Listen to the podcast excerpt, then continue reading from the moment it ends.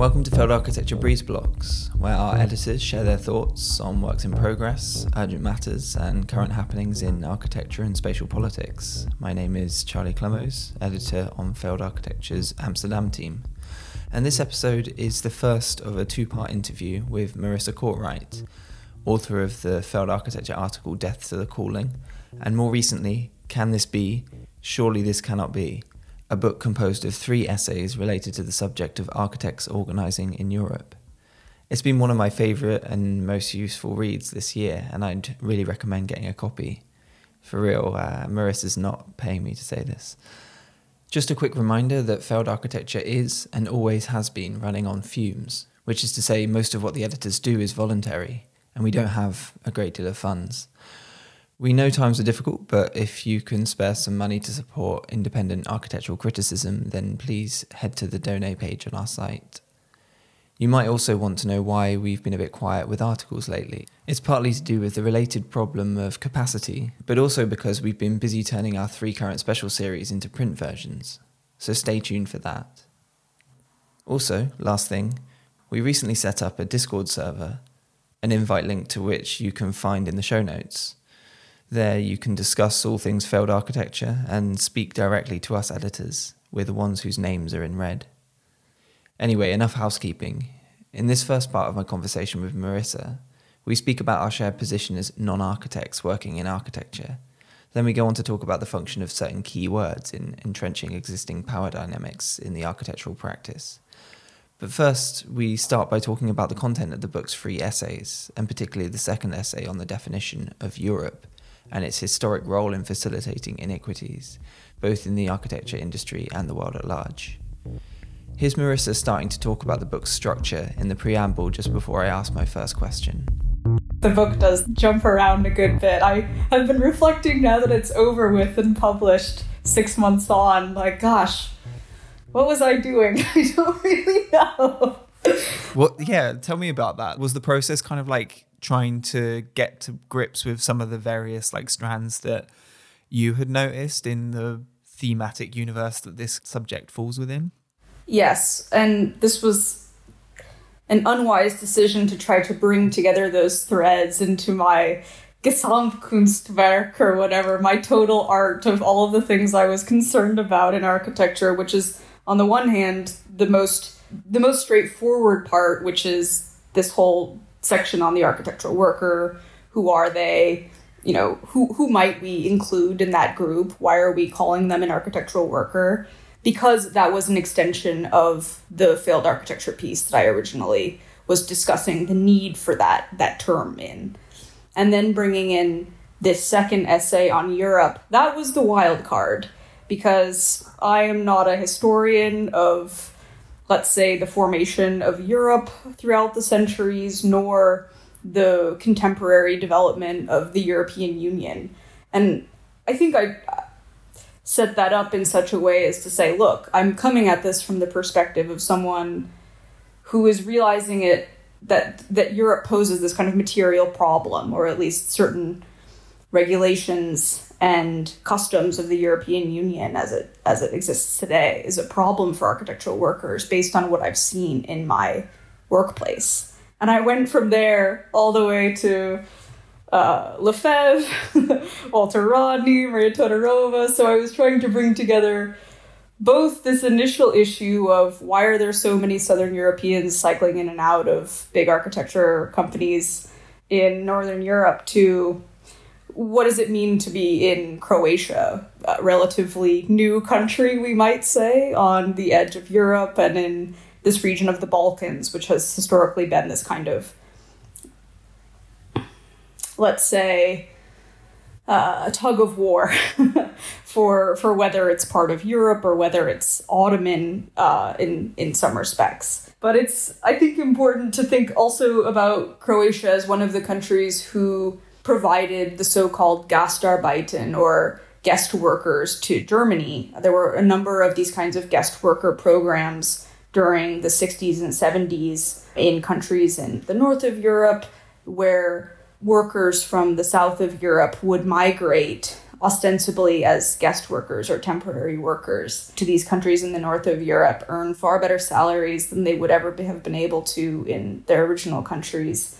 And then they were largely expected to leave and go home once their stay was was no longer welcome by their employers in the north of Europe. And this has created obviously kind of interesting immigration dynamics over time as guest workers have settled in in countries in the north of Europe. But we might think of that program as in many ways informing how migration works in Europe now. It looks a little bit different because of the so called freedom of movement that the European Union grants to European nationals who now have the right, you know, without any restrictions on how long they live in another country in the EU to move at will. But there are still restrictions, of course, on people who are outside of the EU. So instead of this north south divide in the same way, which which we see, but in a different way. We see a kind of east west divide of countries who are not in the European Union but are from Southeast Europe, like Serbia or Belarus further north. The point being that there are always going to be workers who need to migrate into the European Union, into Europe, into these quote unquote European countries to find work, and who are at a disadvantage for that reason and who are economic migrants at the behest of a very violent and all the more sophisticated form of, of immigration control now more than ever. And of course, one of the dynamics that I track in the book is immigration from the Middle East and from Africa and the ways in which the EU has set up the so called Fortress Europe to expand the border of the European Union outside of the countries that comprise it and into the countries where immigrants or would be immigrants would be coming from. And this is really disconcerting for European nationals because it removes from their consciousness any awareness of this border of Europe. The freedom of movement means that they don't experience it, and the fact that the border has been displaced to outside of Europe means they don't see it at all. They don't see the deaths in the Mediterranean, they don't see uh, police beating people in the forest, right? They don't see the violence that, that the European border entails. And while that might not seem like a specifically architectural problem, there is still this insistence, I think, in architecture as well as other kind of, let's say, middle class or so called wealthy professions or industries that that Europe is this unbridled good. It's something that we have to we have to be so thankful for because it's offered so many opportunities for us. And I think we really have to be careful about what we accept when we think about Europe in such uh, unqualified way.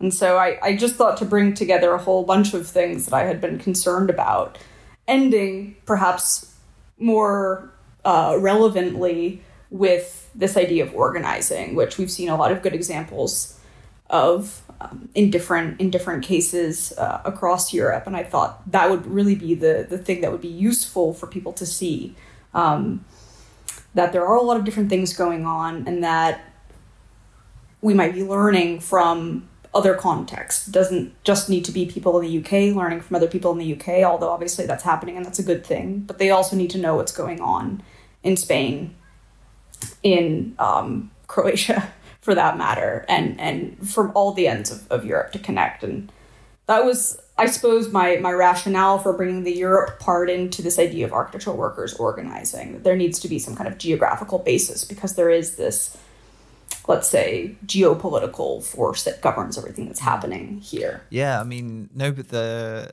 uh, the whole essay on europe is i, I yeah you, you saying it's a wild wild card. And I mean, it, you, you're also at the same time saying you know there's obvious reasons why it's useful, but I I have to say it it's the main thing I found illuminating about the book was that chapter in terms of situating things in bigger questions going on right now. I guess I was thinking about the workers' inquiry that we've been pursuing and how quite a lot of the time it comes up that the main people being exploited in the Netherlands are people either coming from southern or eastern Europe or from outside of Europe, but nonetheless, the geographical scale on which these sorts of things are happening is is within these this this this zone, um, which is actually a kind of historic, in a way, like not an aberration, but like. Uh, it is it is an aberration as as like continents go because it doesn't really exist. From from the perspective of all other continents it doesn't have like a geographical line that says this is the end right? Like and i think that's something that people forget quite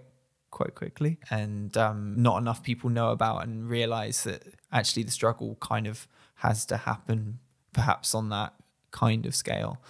Um, um, I it would be quite nice to sort of talk a little bit more about the original article. I guess like the way that we came in contact with you was this article, "Death to the Calling," and um, that seems to be the kind of, to a certain extent, the jumping off point of the book. I'm wondering, I guess, as a start point, what your uh, yeah, like what your own position is in relation to the field, how that affected you observing this, because obviously you, you're an architectural worker, but you're not an architect, right? And or you've been an architectural worker but not an architect. And it gives you this i feel very similar in a sense like i'm an architectural worker to the extent that i'm a teacher of architectural theory and i've worked in practices as like a copywriter and i've written about architecture but i'm not no way at all interested in it it as a calling. I'm not i'm i'm fascinated by the subject but yeah I, i'm just interested to like if you wanted to talk a little bit about like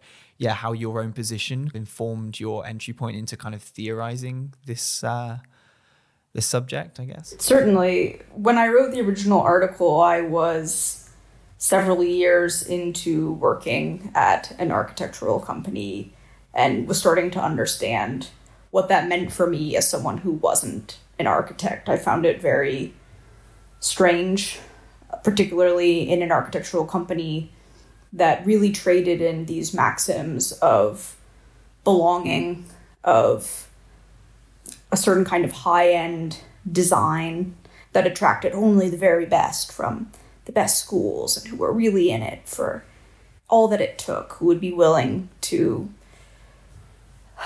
engage in the kind of unpaid overtime that that we know is so rampant in the profession and then sitting on the other side of that watching that happen but not being subject to it to the same extent in the sense of not needing to work on the weekends, for instance, or feeling as though I could say, no, I'm not going to do that because I wasn't working on a project team, but on a different kind of team.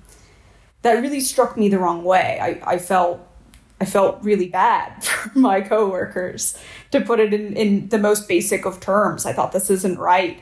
And of course, it just is that way. But then I it got me thinking what what where do we go from here? Because I'm not the only one who feels this way. I know that the architects know that this isn't right, but we need to we need to develop some kind of way to talk about it. And, and one of the ways that I started to think about it for myself was this differentiation between architectural workers who are subject to the calling, namely architects, and then those of us who are just working there because that's the job that we're qualified for and that we happen to get and we're happy to take home a paycheck every month for. The fact that that starts in the architectural office i think i was still dealing with a lot of the minute hangups i had with the particular company that i was working for. I tried to make some certain digs or some certain critiques of how that kind of office operates but now that i'm not working in that company, I've started to think of that dynamic of architectural workers, both the ones subject to the calling and those who are not in a broader scheme of how does this function kind of across the industry? How does this function not only in the context of private architectural companies, and particularly those kinds of architectural companies that are located in places like the Netherlands, which have, we might say, a larger number of architectural workers who are not architects, right? They're bigger companies, they export architecture around the world, and so they need marketing teams, they need people who do copywriting, they need, I don't know, lawyers, accountants to the extent that that smaller smaller offices um, simply don't have the financial resources for right so it would be architects trying to cover those kinds of things themselves and holding within themselves this dual role of well on the one hand you're an architect who's called to do the architectural part of it but on the other hand, you have to do business development because you can't afford anyone else to do it. So I think it's interesting to think about this dynamic kind of across Europe again. But let me come back to the original article maybe and, and how it gets to the book, which I think is the article was was my particular concern in 2019. What has this experience been like for me? And then I thought, well, really, I need to try to expand this and think about how other architectural workers are are experiencing this dynamic, but also where they think it should be going. On this, I just uh, from a personal perspective, like I haven't had that much experience doing this because of of the like nature of the work culture. My one time really kind of being ensconced in an office, I was yeah, I was really struck by the the, the expectations placed on me, even though I wasn't an architect. The the the real dissonance in terms of I, I've I've never known someone to just sort of so blithely expect submission to to sort of like a work rate that involves weekends, involves just staying the length of time that it takes for a job to be finished and yeah, really the kind of taken for granted attitude of the people in management positions to the idea that like it's not even a question it's not open for debate like yeah like we need to finish this now so you're staying. Like it, it's sort of uh, almost unconscionable the idea that you'd be like i have something to do i'm going right? Like it, it, it is funny that you know it, it does come up against reality in all sorts of situations you know it does like you know i'm i'm an outsider. I haven't gone through the educational churn of like you know yeah you should stay up until this amount of time. You should love your boss. You should feel like you're part of a family. This is this kind of hero's quest to use your phrase at the beginning of the article. Like it's not for me. I was just a journeyman writer. Like i, I just wanted to get a bit of money. And i remember the negotiations. I i acted how i normally act in a a negotiation for what my rate would be. Uh, I say like this is my rate and I'm not going lower. and, like it was just really like they couldn't they get used to the idea that the, that people would submit. I, I you know I don't I'm not a I don't play hardball. Anyway, I don't know if that was the same sort of you know you felt that same weird dissonance i suppose of of like I, yeah i'm not going to do that most definitely and i i do think you're right that that the submission or at least the acceptance of that kind of work schedule is inculcated in architectural education and that architectural companies really benefit from not having to let's say do the work of getting their employees to submit to it because they're already used to it. They accept it as as a given. But i do think they find certain ways rhetorical ways to encourage it, to continue to normalize it, particularly as younger employees who are pushed the hardest because they are the most precarious, maybe because they have temporary contracts and they don't want to be seen as slacking because they would be the first to be let go. Their employers find certain phrases or activities that try to encourage the sense of belonging. And it's so difficult to pinpoint where that goes from being something potentially good because it might give someone who has moved to a new city some sense of uh, a place that they're doing an internship. They don't know anyone. They need to feel like they belong. But it can can very quickly become a negative impact of, well, this is the only place I have, and so I'm going to spend all of my time here. We hear that from particularly small companies, but also large ones who refer to themselves as families.